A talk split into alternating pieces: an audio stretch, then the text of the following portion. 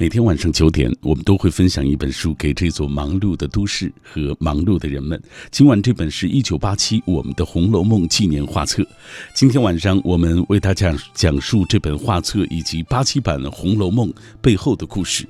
节目中我们请到的是这本书的作者，也是八七版《红楼梦》的主摄像师李耀宗老师。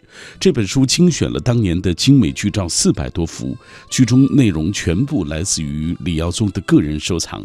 那是稍后我们就会请出李老师跟我们一起来分享，呃，这本画册的完成以及八七版《红楼梦》拍摄的幕后故事。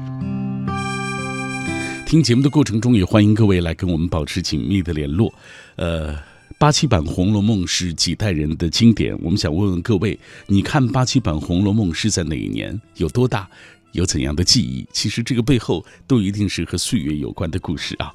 电视剧《红楼梦》当时给你留下怎样的印象？今晚我们依然会在所有转发并留言的朋友当中选出五位幸运听众，要为他送上这本书。两种方式可以找到小马：首先，微信中你可以搜索“小马读书”。这几个字的拼音，微博参与的方式，新浪微博中搜索“品味书香”或者是小马 DJ，就可以在我的直播帖之下给我留言。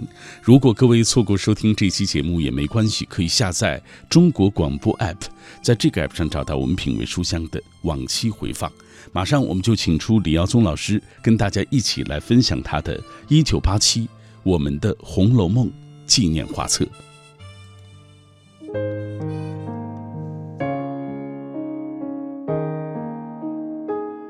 感谢各位继续停留在 FM 幺零六点六中央人民广播电台文艺之声品味书香节目。今天晚上我们为大家带来的这本书是。一九八七，我们的《红楼梦》纪念画册。今天我们讲述这本纪念画册以及一九八七版的《红楼梦》背后的故事。今天我们请到了这本画册的创作者，他也是八七版《红楼梦》的主摄摄像师李耀宗老师。李耀宗老师您好，您好，嗯，已经进入二零一九年了啊。首先要祝您这个新年快乐。李耀宗老师，您今年多大岁数？两个六哦，六十六了。八七版《红楼梦》等于是我们看到是八七版，但实际上您是一九八三年一九八三年的十月份，那时候多大？三十出头啊，三十出头，三十多年过去了。你看八七版《红楼梦》，现在大家想起来还是几代人的经典啊。你先给大家讲一讲您这个纪念画册吧。这个纪念画册是怎么回事？简单的说呢，这本画册呢，为什么说隔了三十多年了才会出来，是吧？嗯，呃，我觉得还是一个机会和时间的一个机遇，一个时间点。现在人们成了一种经典了，所以好像就大家伙热热度慢慢慢慢慢慢积累到这一个程度，呃，出一本画册，大家伙还觉得哎呦还不错，还挺惊艳的哈。对，而且挺有纪念意义啊，挺有纪念意义的。但是呢，就说就是这个经典是时间的沉淀和对比出来的。首先，我觉得曹雪芹老人家这个这本书，那真的是嗯太好太好好东西。对，是一部小说，但是写了一个。大社会，人们从这本小说里头所能摄取到的营养太多太多了。如果让我去去试图解释和诠释这本书，我觉得我没有资格。为什么呢？我觉得感悟的还不够。但是就这个，它对我来说，呃，因为这个年龄过来了，怎么说呢？感悟会积累到挺厚的一个阶段。怎么说呢？人有很多事情是看不透的。我常常说，聪明的人是什么？聪明的人就是从书本上。得到了经验，少犯错误。嗯嗯，我觉得我是笨人，就就老总结经验。哎呀，错错错，这结果还是错了。嗯，就是是笨人，我是属于这种笨人 系列的。李耀宗老师太谦虚了啊，他哪里是笨人啊？他一个人作为这个《红楼梦》的主持人，是完成这样一部经典作品。应该说，我们作为电视观众来说，要感谢李耀宗老师。而这部纪念画册。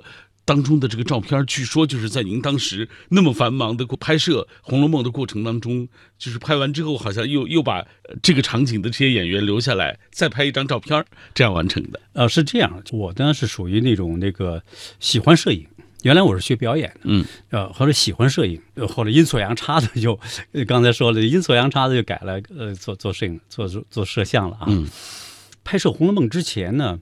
呃，我其实已经拍了五六部戏了，但是我拍戏的时候，我有一个习惯，就是因为我对摄影呃很喜欢，因此呢，就是说每拍一部戏的时候，我都会出一本小人书。呃，那个这里通向世界呀，呃，什么能媳妇了，走进暴风雨啊，我都拍都出版过，在在广播出版社出版过那个连环画，嗯小小人书连环画。拍摄《红楼梦》的时候呢，我想，哎，这是好机会啊，也不能不能不能错过哈、嗯这么这么好的一个题材。因此呢，就是说，呃，当时那出版社还呃借给我很多钱，借给我三万多块钱，干嘛呢？买器材，买器材，准备这些东西，因为有大量的呃胶片的，你得这黑白的胶卷儿，呃，彩色负片、彩色正片，大的反转片，嗯呃，这个好好多种，用的那时候机器不太好，大机器那个是玛米亚二 B 六七，小机器就是美能达。那没拿那二流、三流的牌子哈，那是尼康啊，是索尼啊，这这都是好牌子。主要的是拍黑白，黑白完了以后编辑出。我后来在广播出版社、呃、出了一套那个连环画，就是小人书，就是在拍完了以后，那是那个时候呢就有这个有这个愿望，要把每个镜头都留下来。因此呢，在拍摄的时候呢，就是说拍完了电视剧，同时我因为我比较懂戏，嗯。要学演员的，当演员的嘛哈，比较懂戏，就哪个场景和哪个感觉很好，然后我们就再来一次，再抓拍一次，就这么着留下了很多很多的这个照片。我可以这么说，这个嗯，到目前为止，你还没哪是没没有哪个听呢听过哪一个说把这电视剧变成连环画了，对对对，是啊，大概可能就是我这么一个人，您真是有心人。不是有喜欢，其实就是喜欢。你看，为我们留下了这个电视剧是经典，而这个纪念画册对我们来说算是一种记忆，您说是吧？呃，上一次我去主持这个书的新书发布会的时候，我看到现场那些啊、现场那些读者，哎呀，大家都很激动啊。呃这本画册呢，大概是，呃，有收录了四百多幅照片，是三十多年以来积累的一个你选点优吧。嗯因为这那过去都是那个胶片拍的，胶片拍的东西呢，就是不像现在数码似的，很方便，就可以 copy copy copy 啊，复制复制复制。嗯，那个时候呢，人家要要用了就拿去用了，就咔嚓一剪子翻转片就给给人家了。嗯，最把最好的基本上都送出去了。哦，呃，那当时拍，呃当时那个有挂历，最多的挂历，还有河北那个邮票公司出版了那个五套明信片儿啊，当然还有很多其他的一些个零零散散的各种各各样的那个出版物，那把它能够积累下来，能还能够出一本书，那真是挺挺不容易，啊挺不容易的。而且是在三十多年之后啊，这本书才得以能够正式的能够和大家见面啊。对对刚才耀宗老老师也说了，这是一种机缘，也是一个时间点吧，因为很不容易。《红楼一梦三百年》，岁月流金三十载。在二十世纪八十年代，由王扶林导演、李耀宗掌镜、陈晓旭、邓婕、张丽、欧阳奋强等主演的八七版电视剧《红楼梦》，被誉为中国电视史上的绝妙篇章，不可逾越的荧屏经典。这部剧承载着亿万电视观众的集体记忆。也记录着上百位演职人员人生最美的青春时光。一九八七，我们的《红楼梦》纪念画册，是一本八七版电视剧《红楼梦》的全景式纪念画册，精选当年的精美剧照四百幅，书中内容全部来自李耀宗的个人私藏。这本画册收录的大部分照片都是首次面世。画册中的图片均用八十年代的原版照片，经高清电分后修图设计，以孙温慧全本《红楼梦图》为底色，与电视剧《红楼梦》经典场景一一对应，忠实还原《红楼梦》的古典美。翻开画册，你会发现八七红楼有如一壶老酒，历经岁月，更增醇香。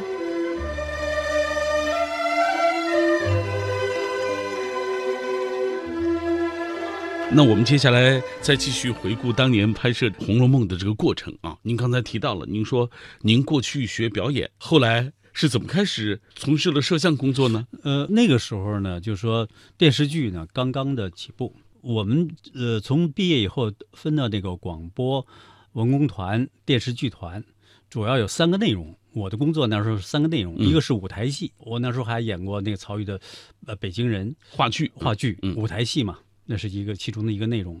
第二个内容呢，就是广播里头这个广播小说啊，呃，电视呃广播剧啊，嗯呃诗朗诵啊，那是经常会干的活儿。嗯，那就经常到我们中央人民哎，广播对对对，就就经常来，经常来。对，当然这设备就不如现在这么好了哈。嗯第三个呢，就是电视剧。电视剧呢，嗯虽然说是电视剧，但是，呃，能够像呃电影一样的那种拍摄的，那是还是后后来的事情了。一九七九年、八零年，那是潘霞第一个那个神圣使命的时候，在广州拍，那时候我还做演员呢。嗯，那时候基本上是胶片拍的。哦，就没有摄像机。嗯，到了一九八八零年、八一年的时候，开始有摄像机了。那时候团里头进来几套摄像机，完了堆到楼道里头。完了，一看这是哟，这是什么呀？这是挺新鲜的哈。对这个，这个我没见过我没见过。对这对机器来说，我男孩儿喜欢这种嗯这这这种东西。完了以后就说，哎，眼前一亮，我觉得这哎这挺好玩的这个，嗯。但是没人干，我们那时候进来三套设备，也没有人干这个工作。外边调来一个人，我这脑子也不是顺嘴，这旁边嘟囔了一句，就说：“哎，这事儿我可以干哈，我我本身喜欢摄影，这个是这个我有兴趣。”那团长，我们那老团长江谈说：“哎，你愿意干？你愿意干去学习去，完了以后这个培训一下，嗯，你就来干吧。”啊，就这么一句话，嗯，阴错阳差的，有的时候这转变人的命运真是很 奇妙奇妙的，不是说你想想了很多，想了很好，想了怎么着，你去改变，不可能。有的时候不是这样的，就是一句话，一个念头，在那个时间节点上，你就从那点 A 到了 另外一个点上。真是啊，啊，我就从那个演员就蹦到了。摄影师这个摄像师这个这个行列，后来又培训了一段时间，完了就开始做。因此呢，这个做的比较好的，就像《走进暴风雨》啊，《这里同样世界》啊，什么《能媳妇儿》了，《新科长难题》啊等等嘛，就这一大堆，嗯，这不五六个这样的片子嗯还有是在得了奖等于是这是在拍摄《红楼梦》之前你拍的片子，啊，不不然的话，他们也不会叫我来。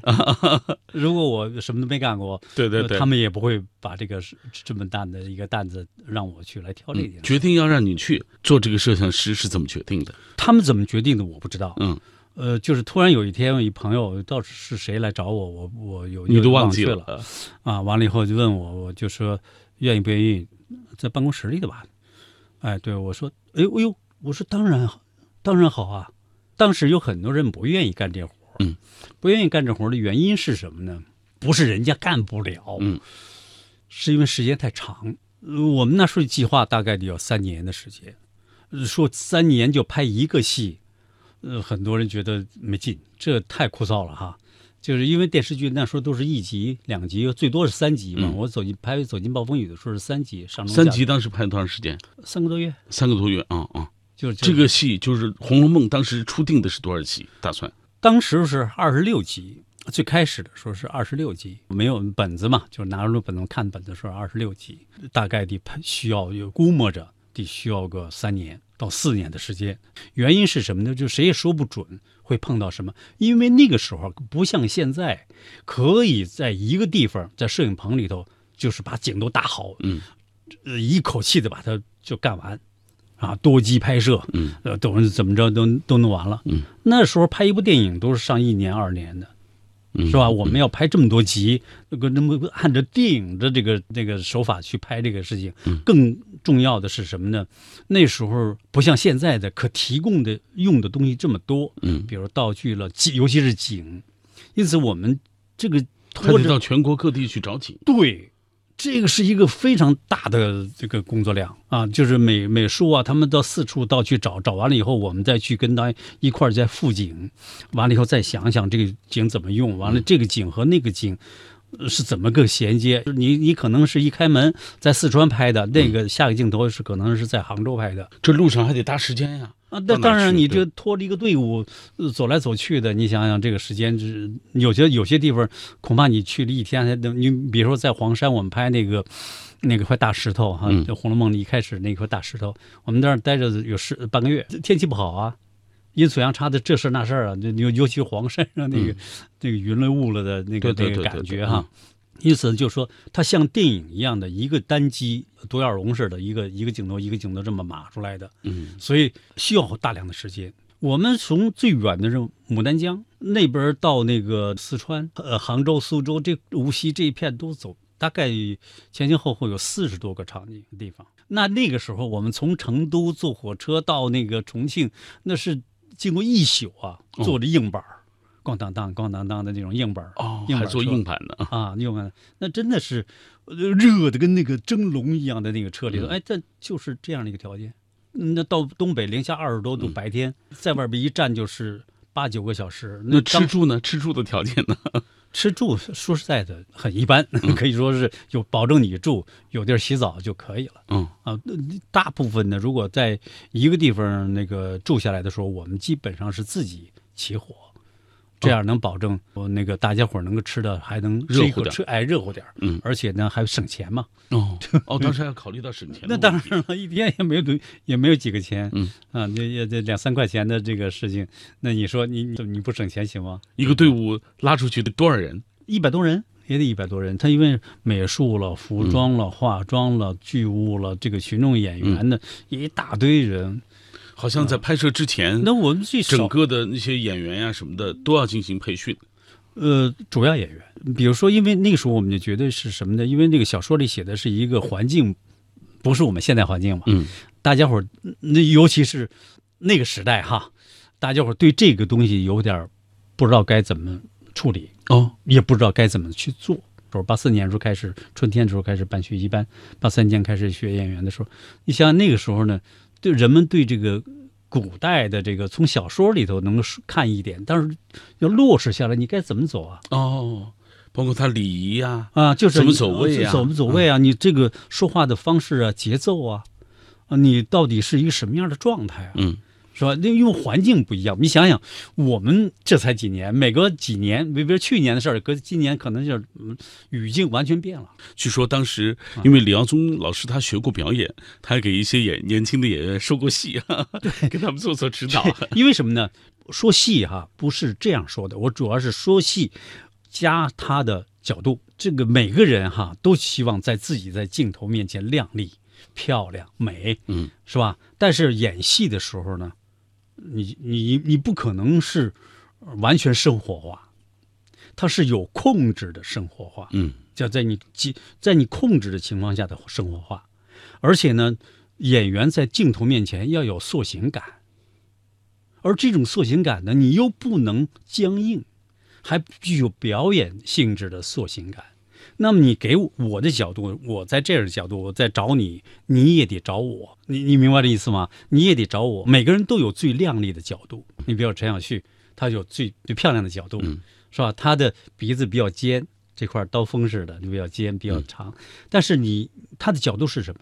那你他有的时候表演起来忘，每个角色都是这样，嗯，他就不知道该怎么做，他也不知道你的镜头里该是反出来什么样子。因此呢，就是说，你就要不断的提醒他，嗯。就是哎，过来一点点，一点点，再怎么着一点点过来，你再不小小小小的一种提示，嗯，完了以后在说戏的时候，那会儿那种感觉，嗯他在旋转头，尤其是那种慢慢转头的时候，那种镜头运动的时候，跟他怎么能够结合起来，这是真的是一种感觉，这是一个演员和镜头的配合。而这个，因为你做了演员，又做摄像师，呃对他是所以能够理解你最能够最能够清楚啊，对，他理解。不像现在哈，那我们那时候运动镜头，尤尤其是在难度是在运动镜头的时候，嗯，而且就您一一台摄像机，对，运动的时候你不去提示他，不去讲他，不去不是把你的戏核，你的你这个戏核应该不是你在舞台上自己发挥就完了。是吧？不是，他就是在镜头上，你怎么在那个角度上能够达到最完美的那一个瞬间的时候，嗯你不去说这个戏和镜头的结合，演员是拿捏不到的，他不知道。嗯这个戏前后一共拍了多长时间？实际上，从开始筹备是从八三年的年初的时候，啊，那个春节晚会完了以后就开始筹备，一直到八七年播出的时候，应该四年四年哦，这四年真是风餐露宿啊。就是拍摄呢，呃，那个那个有，因为拍完了以后，后期还有一个制作的一个一个阶段，嗯，是吧？那没基基本制作就没什没我什么什么事儿了，呃，那就是后期他们的事情，嗯是吧？前期呢，我从八三年开始进来以后呢，那时候准备就是，嗯，有一个呃，说你到底成不成啊？每个人都得试验一下啊。啊，那时候开始那个紧扣，紧扣干嘛呢？就是呃，拍一个续集。嗯，这个续集呢，就是《红楼梦》。我们看《红楼梦》的时候，前边有一个小荣窟，啊，后边是《红楼梦》是大荣窟，嗯啊，就是这个人们那个业内人们常说这么说嘛哈，就是我们用那小荣窟呢做一个续集，在苏州的陆直镇，嗯。哎呦，那时那个陆直镇是很很漂亮的，哦很古朴的这么一个小镇，我不知道现在是什么样，很多年没有去。再没去过。啊，就 哪天我一定要找个找个机会去再去看一看，就地重游一下。那个时候就说我们去做这么一个续集，把你们的本事都抖了抖了，是不是？看看够不够资格，嗯。你来做这个事儿，是吧？呃？包括美术啊、服装啊、道具啊、化妆啊，呃，我们摄影啊等等，都围绕着拍好那一集。也就是八三年准备，八四年一出头就开始做这个事儿。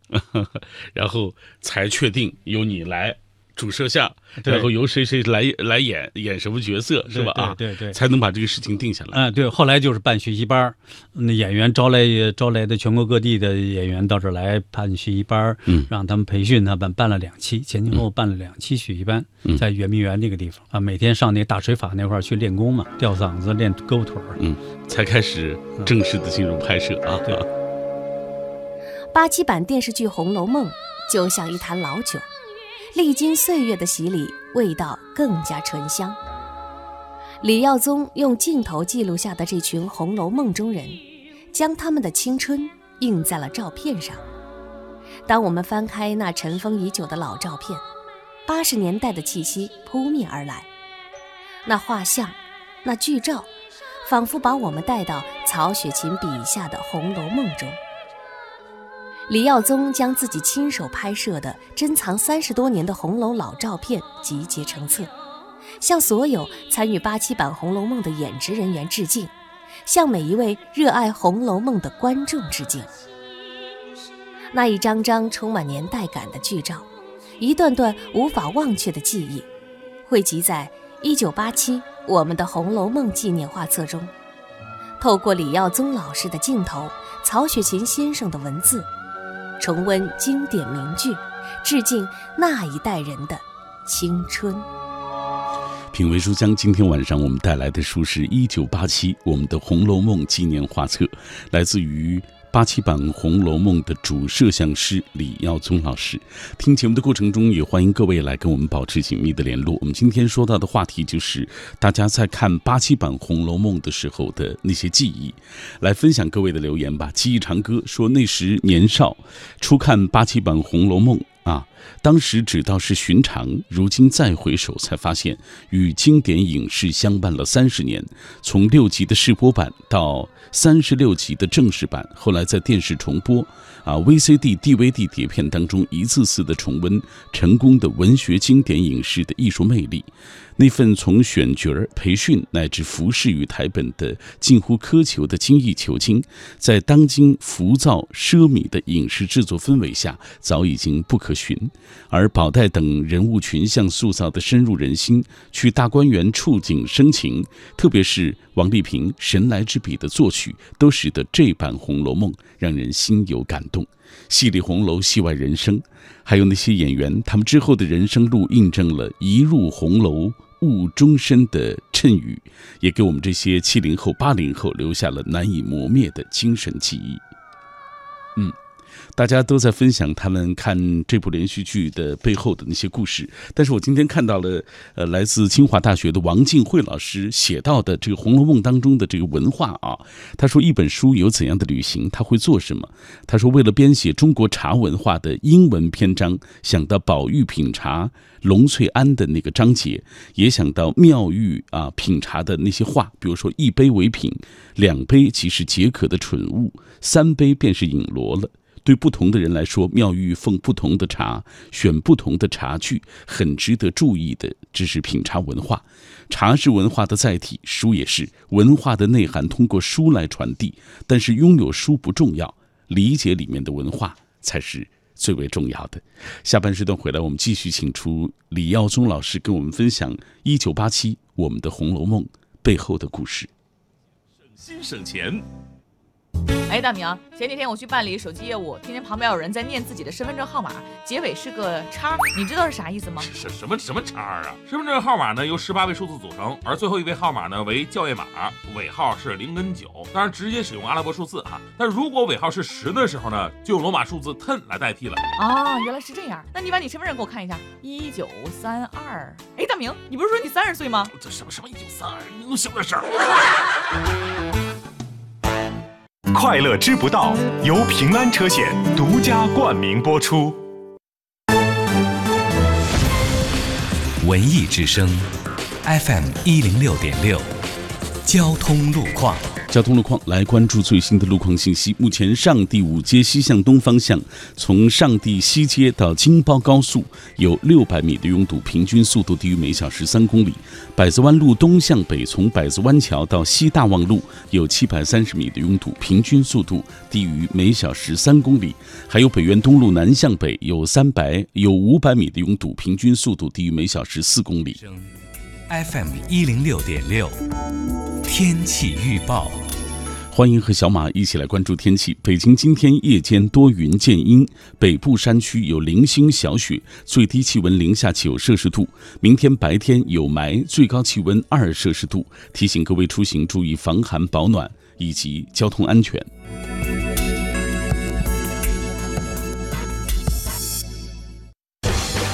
海洋的快乐生活。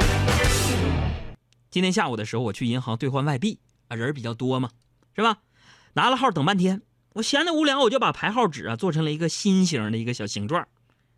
正在我为自己的心灵手巧得意的时候，到我了，我来不及拆呀，我就直接把折成的心形排号纸给了银行的柜员。那小姑娘拿到之后愣了一下，看了我一眼，果断把排号纸扔进了垃圾桶啊。所以有时候啊，我觉得自己还能笑对这个世界，那完全是因为我呀，我太坚强。想要更多香料，敬请关注每晚五点海洋现场秀。一些网络贷款平台通过无需担保、无需资质等方式欺骗在校学生办理高息贷款或借现金。北京银行提示您：拒绝校园贷、现金贷，营造健康学习环境。金融知识进万家，安全相伴你我他。北京银行月行世界签，轻松线上办签证，手机下单，快递上门，免费送拒签险，覆盖四十二个国家地区，进度查询一目了然。关注北京银行月出国微信公众号，立刻办理，享优惠价格。中央人民广播电台文艺之声，FM 一零六点六，生活里的文艺，文艺里的生活。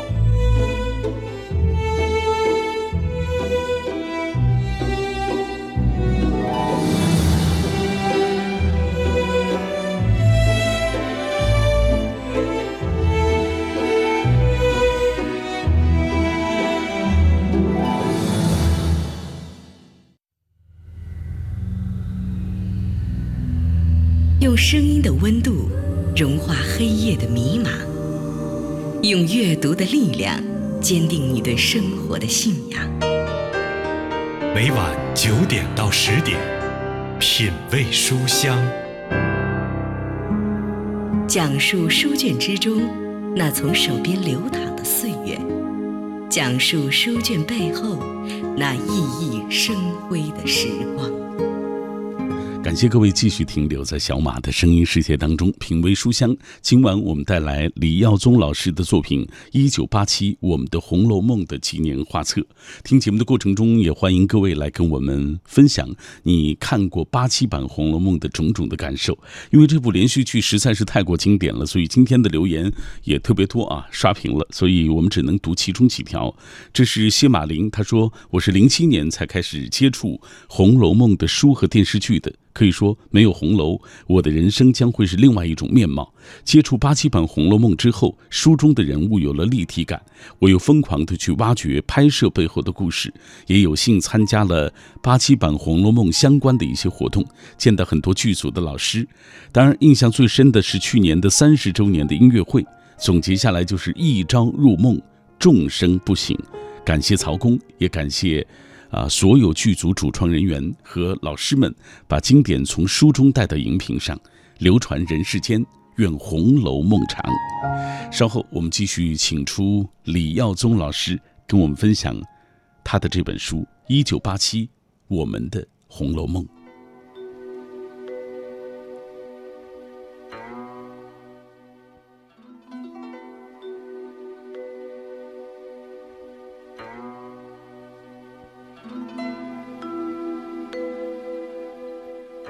红楼一梦三百年，岁月流金三十载。在二十世纪八十年代，由王福林导演、李耀宗长镜、陈晓旭、邓婕、张丽、欧阳奋强等主演的八七版电视剧《红楼梦》，被誉为中国电视史上的绝妙篇章、不可逾越的荧屏经典。这部剧承载着亿万电视观众的集体记忆。也记录着上百位演职人员人生最美的青春时光。一九八七，我们的《红楼梦》纪念画册，是一本八七版电视剧《红楼梦》的全景式纪念画册，精选当年的精美剧照四百幅，书中内容全部来自李耀宗的个人私藏。这本画册收录的大部分照片都是首次面世。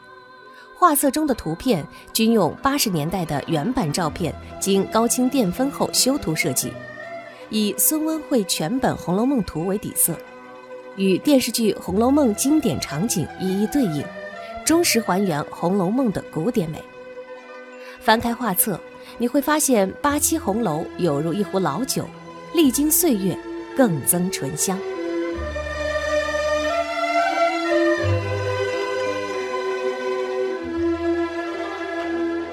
这里各位听到的是《品味书香》节目。今天晚上我们带来的这本书是李耀宗老师完成的《一九八七我们的红楼梦纪念画册》。在上半时段，呃，李老师给我们回忆了当年拍摄《红楼梦》的过程当中啊，那些风风雨雨、酸甜苦辣的故事啊。整个的那个过程，李老师说了，从八三年开始筹备到八七年正式播出啊，一共有四年啊。当然前面有所谓培训班啊，后面有这个所谓剪辑啊，这等等后期。啊，中间这个时间，这几年大概两年左右的时间，两三年左右的时间，您一直是跟着剧组到处去跑啊，就是一部摄像机拍摄完成的。现在你想一想，就说，因为您是中央电视台工作嘛，你想中央电视台任何的一个现在的，哪怕是一个会议，它都有几个机位在拍啊，晚会就更不用说了。现在哈，呃，设备不值钱，那个时候的设备。金贵，呃，进来一套哈，索尼的，或者是我们用的摄像机是那个池上公司的七九 E，在当时算什么样？算是很好的了，算是还不错的，因为它出来那个调子啊，稍稍的有点偏蓝，嗯，有冷，稍微有点冷，嗯，完了用的那个录像机呢，因为那时候不是一体的，是甩一个大辫子，大尾巴，嗯，后边跟着一个开盘的一寸带，那一寸带拎着就跟弄一绑一小车拉着它。那一寸带的那实际上还不错，出来的影像记录影像还不错，因为它带宽比较宽嘛，嗯，它记录的比较那什么，但是它不方便哦，不方便，嗯，你想想我们要爬到那个二十几米，比如拍那大出殡，那时候我在那荣国府那块搭了一个二十几米的一个一个脚手架，哦，从那底下要把这些东西都运到上面去，那还是很费劲的，很费劲的。是吧？嗯，就是它不太方便。嗯，比如说爬山啊、涉水啊，嗯，那些东西它不是像一体机一样的这么方便。嗯，但是那个年代这些东西是比较金贵的。嗯，不是像现在似的。现在主要是也也有钱了，也能买得起，也能买得起。再一个呢，就是说设备不当回事那时候我们的设备比人重要，是吧？那个设备比人重要。你想想，我在黄山上那个那个不小心叫那助理把那个徐香器那个拐拐板哦碰掉了，碰到山涧里头去了，就为这一个，我和那周领就下到那底下去把它捞上来，捞上来。嗯，呃，捞上多危险呀，那个地方。啊，是挺危险。嗯，黄山那个地方确实是是蛮危险。一不小心，但是你没有那个，你拍不了啊，就把它捡上来，完了以后拿胶布给它粘粘上，完了凑合着拍拍完了以后停了。为什么呢？就坏了嘛。坏了以后等这个机器换一台机器一个礼拜。哦，一个礼拜才能换来啊，才能换来。呃，这设备对我们来说太重要，太重要了。你看克服多少困难？没有这个设备，你就什么也干不成。嗯，但是好在八七版《红楼梦》。在电视台播出之后，万人空巷啊，这个观众都特别喜欢这部电视连续剧。这个东西啊，就是说，我认为哈，有几个时代的原因，要想促成这个这个时代横竖坐标，这个时代非常非常重要。第一个呢，我认为那个时候能达到万人空巷这种程度哈，有几个要素在这里头。第一个呢，那个时候改革改革开放刚开始，这个文化不够繁荣，那时候都是属于什么？巴西的了，美国的大箱底下来的人呢，什么的都是那那种东西，在这个在电视上播来播去的哈。而我们这个自己的《红楼梦》，亲切感一看都是中国人的面孔，嗯，接受起来很容易，而且又是咱老祖宗老祖宗的优秀的对古典名著啊名名著，一部优秀的作品，就其亲切感这没得说的，这是。再一个呢，王丽萍的歌也确实是好，大街小巷就都能都能飘着那个那个《红楼梦》的歌曲，而且大家觉得每一个人物都特别像那个演员，就特别像那个人物，就每一个人物都是很很经典的。在这个问题上来讲，就是前前后后有很多的故事啊，有很多很多的故事在这里头。嗯，就是怎么去选演员啊，怎么的搭配拍这个这个这部戏的一个主导思想，就是说你跟小说里的人物像不像，贴不贴近。有很多争执，比如说贾宝玉用男的还是用女的等等，你到底定位是在哪里？是是男孩子有点女性的那种秀气呢，还是一个女性去扮演一个男性呢？嗯，呃，那个戏曲没有问题，对，但是你要作为电视剧来讲，它可能就有问题，跑戏了。看着看着，这这这女的，这是对，是不是怎么能行？就说在这个人物的定位上，怎么去理解她？嗯。当然要找到一个百分之百一样的，那是不可能的。对，嗯，那么贾宝玉他他你那个那个那欧阳锋强就像贾宝玉吗？嗯，他也不像。嗯，但是我觉得他那脸太过于方正。嗯，为了把他拉下来，那下巴还是打上两两针塑胶呢。哦，他也是给他重新把下巴缩一缩。嗯嗯，更像贴近于那种人们想象中的那个角色。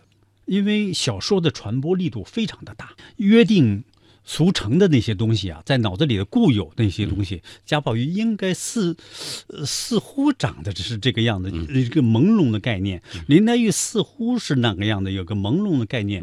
每个人看完那《红楼梦》，因为《红楼梦》小说描写的太细，嗯。那个林黛玉的眉毛是什么样子的？嗯，王熙凤的眼睛是什么样子的？嗯，都说的非常非常的的这个到位。嗯，因此呢，就是所以选演员很不容易，很不容易。如果你不去按照这个去把它套住、把它捉住的话，那么恐怕你锁不住观众的这个眼睛。所幸拍出之后，这成了一部经典，影响了几代人。李耀宗是一九八三年九月份进的剧组，在这之前，剧组已经物色了好几个摄像师。大多数人一听要拍两三年，犹豫不决。几经周折，剧组找到了李耀宗。当时三十多出头、满怀理想和热情的他，很爽快地答应了。当时电视剧产业刚刚在中国起步，拍摄《红楼梦》这样的大型古装电视连续剧还是第一次。李耀宗非常自豪能参与这个项目。进组后，他便开始准备工作。看原著，听专家讲课，出差。一九八四年初，剧组在江南拍摄了第一场戏《小荣窟》。《红楼梦》演员培训班是后来才开的，学员们排小品、试戏、拍定妆照、定演员。王福林、周岭、李耀宗是剧组定角色时最后把关的人。李耀宗负责从摄像的角度提意见。扮演宝钗的张丽，李纨的孙梦泉，彩云、李曼、夏新贵、杨晓玲等剧组大部分演员都得到过他的指导。《红楼梦》与同时代的影视剧相比，拍摄时借鉴了中国画工笔重彩的特征，长镜头多，动静多，故事流畅，使观众有亲切感。当时中国的国产电视剧刚刚起步。每走一步都是新的探索，《红楼梦》剧组的服装、道具、化妆都是从电影那边过来的，而对于电视剧如何拍，人们还在摸索中。李耀宗摒弃传统电影的拍摄手法，在《红楼梦》的拍摄中加入了很多长镜头，还招致业内专家学者的批评。报纸、杂志上一时间质疑、批评的声音很多。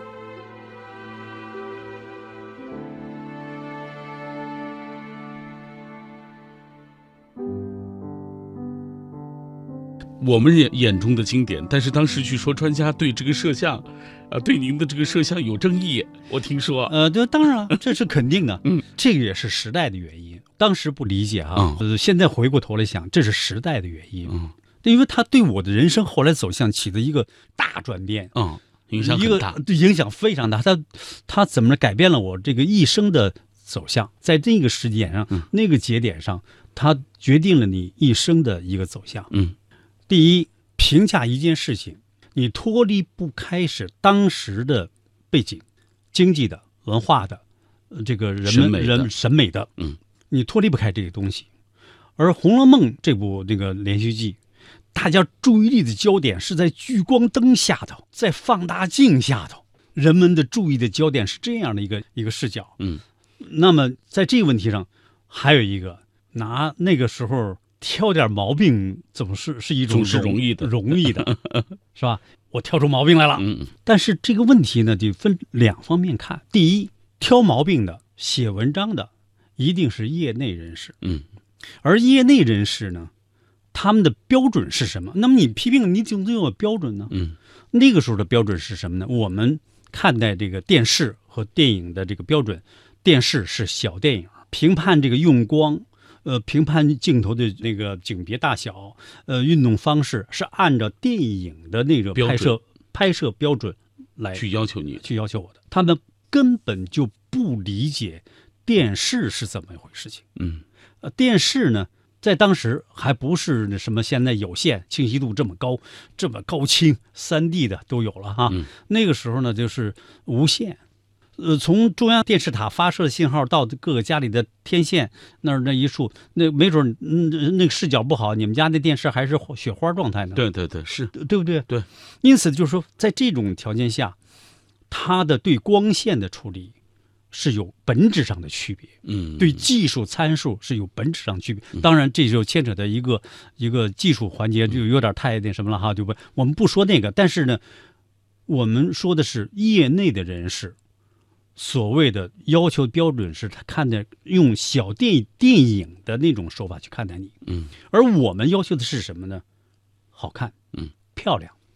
中国的古典文化，我们用的是什么？我们的基调是工笔重彩的基调，漂亮、漂亮第一，明亮，明亮，就看着富丽堂皇、飘逸。那我们看中国画的那种，不是泼墨，不是写意，嗯。它是工笔重彩，嗯。写实的。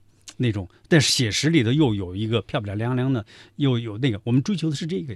嗯，那么工，你谁你谁见过工笔重彩在脸上有影儿来的？嗯，有吗？没有。对，对吧？电影追求的是那个时候的电影啊，不是现在啊。嗯那个时候电影追求的是什么呢？是生活化。嗯，所谓的艺术化，脸要阴阳脸儿，嗯一半儿阳光，一半儿黑。那尤其是受欧美那方面的电影的影响，就是要什么那个高仓健的追捕哦啊，什么这个这这一类的这个电影的这种硬汉的那种感觉啊，电影就应该这样。因此，写文章的基本上是都是做电影、做电影的，嗯，而老百姓没有一个说不好看，我没有见过那个老百姓看完就说你这拍的不好，你怎么怎么样批评，没有。当时呢，就是出现这些文章的时候，我们的领导也不淡定，嗯，因为哦拍摄的时候，领导是顶着压力，那部里的给了很多压力，嗯。这个文化部也给了很多压力，这个广电总局那会儿那个局长那也给压力，广电总总呃那个广播电影电视部里的那部副长的这个也就不就不说了哈，嗯。也是你们能不能这个有很多压力，因此呢，那报纸上说一点点不好的话，那把他们的真的吓坏了。后来导致您就没有评上级，我听说好像。这个宗地有一个顶顶雷的吧？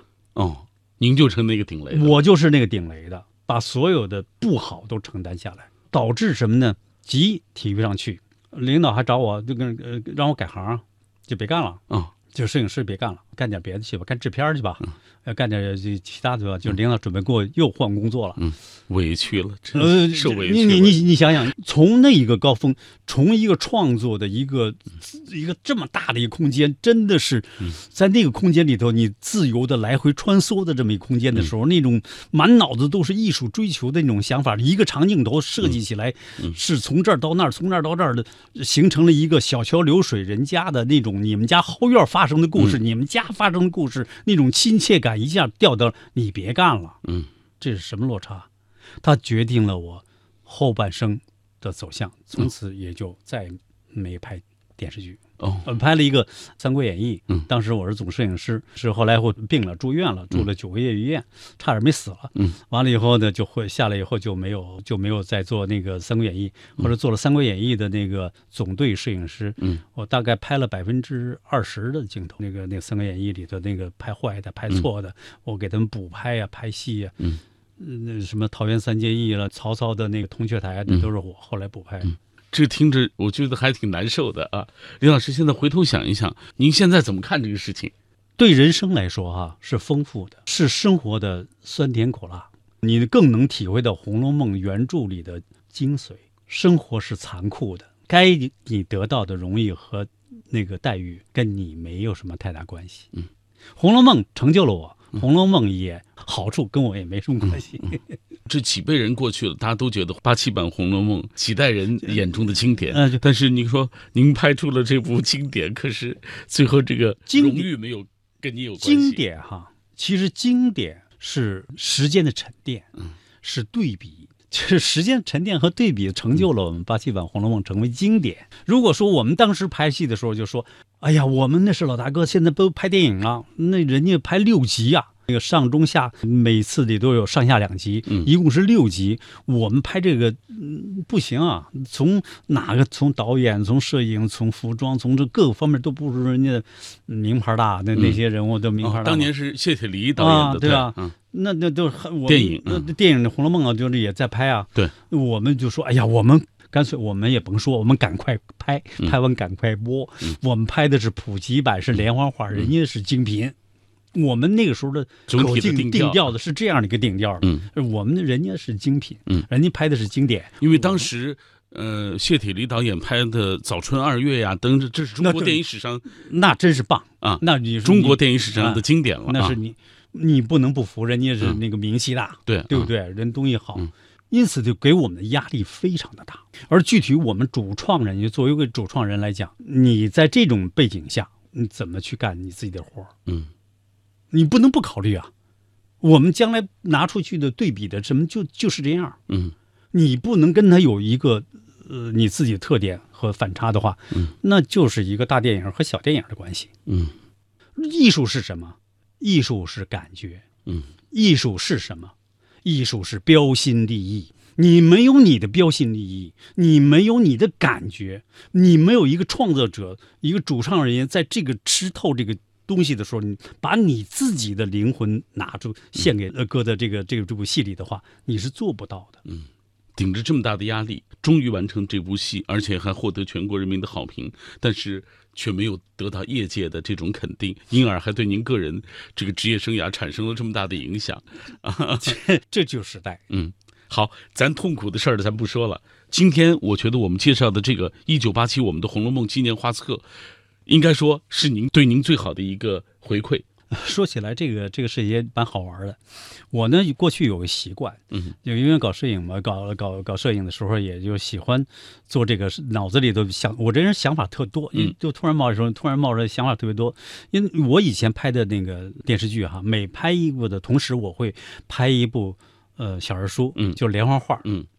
啊，就是我出过什么《走进暴风雨》啊，呃，这里同样世界啊，嗯什么能媳妇儿啊，新科长难题啊，我都出了那个连环画。嗯，那个时候连环画还挺受欢迎，嗯啊，就是广播出版社出的那个，恐怕就现在没有人手里有有有这个东西。你手里还还有啊还有还有一套，还有一套 能留下来。当时我拍《红楼梦》的时候也是这样啊，就是要打算拍一部那个电视呃连续剧的电视那个那个连环画连环画，嗯，那个那个出版社还支了我当当时支了我三万块钱的稿酬，呃就预支我嘛，嗯，完了以后最后还还给人家，啊，嗯，当时买的设备完了，把嗯。设备完了以后折完了以后再就都都都都还给人家，嗯。啊，就是这样做。嗯。因此，这这个拍摄的时候是蛮辛苦的，不但要拍一个一个电视剧哈，那那些摄像的这个事情，同时嗯。你还得要完成这个照片，因为这个照片实际上哈，就是说只有我在那个位置，嗯，能拍到演员最好的那个一面儿，只有我的。说话才能够有力量把他们重新来一遍，或者把单独的。如果说假设说我不干了，别人再来干，他站不到我那个位置，你你明白这意思吗？嗯，就是你站不到我这位置上，你拍出来那个不是最佳角度啊，你明白吗？嗯因为我们组织这个镜头的时候，都是以这个呃一个一个镜头为视角来组织这一个这个这个场面。你站在旁边总是偏，你出来的东西一看你就不是我拍的，嗯因为你不是站在主机位的位置上来做这个事儿的，是不是我的照片？你一眼就能看 出来，一眼就看出来了啊。呃就判评判的标准就是这个标准。嗯我站在那个位置，如果说我站的位置完了，你到那儿去，嗯他们还得重新再来一遍，你抓，就说可能会，但是那个瞬间几乎是不可能的。对对因此别人拍剧照也好，那是不可能做到这一点。所以这也是不可复制的，不可复制的经典是吧？对，好，嗯今天品味书香节目，我们请到八七版《红楼梦》的主摄像师李耀宗老师来为大家分享，呃，他拍摄的一九八七我们的《红楼梦》纪念画册背后的这些故事。我们也了解到关于当年拍摄《红楼梦》的那那后面的太多艰辛的故事，以及对李耀宗老师个人的这个命运的这种转变这些故事啊。呃，其实这些都是作为观众他不知道的东西。我们今天通过这一期节目，也让很多的朋友听到了。要谢谢李耀宗老师，真的，也许您在那个所谓级别上没有能够得到认可，但是您在我们心里，我们已经给您大大的点赞，我们是认可您的。谢谢谢谢谢谢，呃，谢谢喜欢我们这部戏的广大的听众，在这儿多说一句，一部戏能够完成，它光拍完了，只是完成了一半儿嗯没有观众的呼应，没有观众的评论，嗯，没有观众的认可，它永远不能成为一个完整的剧。所以从这个角度也要谢谢观众，是不是？啊？就是我，因此我在那本书里写的说，第一个呢是向参与这个拍摄《红楼梦》的这些人嗯。致敬；第二个呢，就是要向每一个喜欢我们的电视连续剧的观众致敬；第三个呢，就是我们要向伟大的曹雪芹致敬，没有他就没有这一切。八七版电视剧《红楼梦》就像一坛老酒，历经岁月的洗礼，味道更加醇香。李耀宗用镜头记录下的这群《红楼梦》中人，将他们的青春印在了照片上。当我们翻开那尘封已久的老照片，八十年代的气息扑面而来。那画像，那剧照，仿佛把我们带到曹雪芹笔。